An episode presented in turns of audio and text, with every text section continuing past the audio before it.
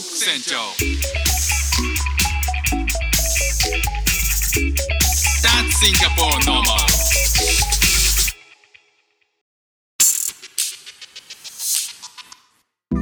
どうも、フック船長です。シンガポールで3歳と4歳の息子の子育てをしている主婦です。イラストに挑戦したり、歌を歌ったり、英語学習のことだったり、海外生活で面白いと感じた日本との文化や価値観の違い、そこから改めて感じた日本のすごいところなんかをお話ししております。まあ、もうすぐ父の日ですよね。えーうちの息子が通ってる幼稚園もですね、えー父の日に向けて何か粛々と準備をしているということを息子から伝え聞いているわけなんですけどもあの伝え聞く以上にですね、えースクールからあの父の日にこういうことをするからこういうものを用意しといてくれないかっていう課題がねまさか、えーあの届いたんですよね。父の日に、えーダンスをします。えーその時に着る衣装を用意してくれと。衣装それあのスクールで、ね、あの用意するものなんじゃないんですか？あえこっちで何か用意するものが。父の日にお父さんのお仕事のコスプレをしますと。コスプレ？いいいいと思いますけどえっとじゃあこの段ボールは何ですか？息子のね、えー帰り帰りに息子が大きな段ボールを持ってきたんですよ。えー、と上の子も下の子も、まあ、同じ幼稚園に通ってますんでね。まあ、この段ボールで、まあ、どうやらあのコスプレ用の衣装をこの段ボールで作ると。で要はねあの父の日にお父さんの仕事を表現する、えーコスチュームみたいなものをまあ何でもいいんですよ。コスチュームみたいなものを段ボールで作って、えー持ってこさせてくれっていう。父の日に父のに課題が出るっていう仕事が渡されるっていう、まあ、ありがたいね。あのことをお仕事をいただきまして。さあどうしたもんかと。なんかあのーいろんなこうサンプルみたいな画像が送られてきたんですけど、まあ、やはりあの警察官だ、えー消防隊員だ、えーなんかこうビジネスマンだみたいな。ねあのまあ分かりやすい全部そうそんな感じなんですけど。いやうんほとんどのお父ちゃんビジネスマン的な感じになっちゃうんじゃないかなみたいな風に思ってはいる。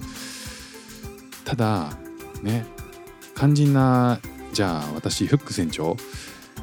主婦なんですよね。これどう表現したらいいんだろうっていう。でこのお父さんの仕事を表現するっつってもその段ボールで表現する別に段ボールだけじゃなくていいと思うんですけど、まあ、段ボールがそそんだけ大きなものを持ってきたんで、まあ、おそらく基本的には段ボールでこしらえるんでしょうと。まあ、そういった時に、えーまあ、ほとんどの人はねその例えばビジネスマンで、えー僕の知り合いで、えー働いてる人なんかに聞いたんですよパパともに「どういうもの作るの?」って言ったらうーんほとんどね家で PC で仕事してるからこれ何を表現していいか分かんないねみたいな。いやそりゃそうだよねっていうことなんですけどじゃあこう主婦にとってみたらこれ何表現するのかなっていう。でその、えーまあちょっとねあの作るのをだらだらとねあの先延ばしにしてしまったダメお父ちゃんなので、えー今日一杯で作ろうとしないしてるんですけども、えー決めたんですよね。エプロンかなっていう。でエプロンに、えなんかいろんなこうフライパンを段ボールで作ったフライパンとか菜箸とか何なんでしょうね。あとクリーナーっていうまあ掃除機とかそういうのを、うん、まあでもね主婦って別に料理して掃除するっていうことだけだったらただの家政婦なんだよなみたいな風に思うとねこれ主婦。まあ夫って書いて主婦もそうですし、えー女性のね主婦の方もそうですけどこれご飯作って掃除するっていうことを表現するのが主婦なのかなっていうのもなんか、うん、別にそれだけじゃないよなって思ったりするんですよね。まあ、洗濯物、まあ、洗濯物か。洗濯やっぱ洗濯物を段ボールで表現できないしな。洗濯機に入れてるこう洗濯物。もう洗濯機も段ボールで表現できないしな。いやこれ表現力が相当試されますよね。ありとあらゆる、え家のことを引き受けるわけなんでね主婦っていうのはね。まあ言っても、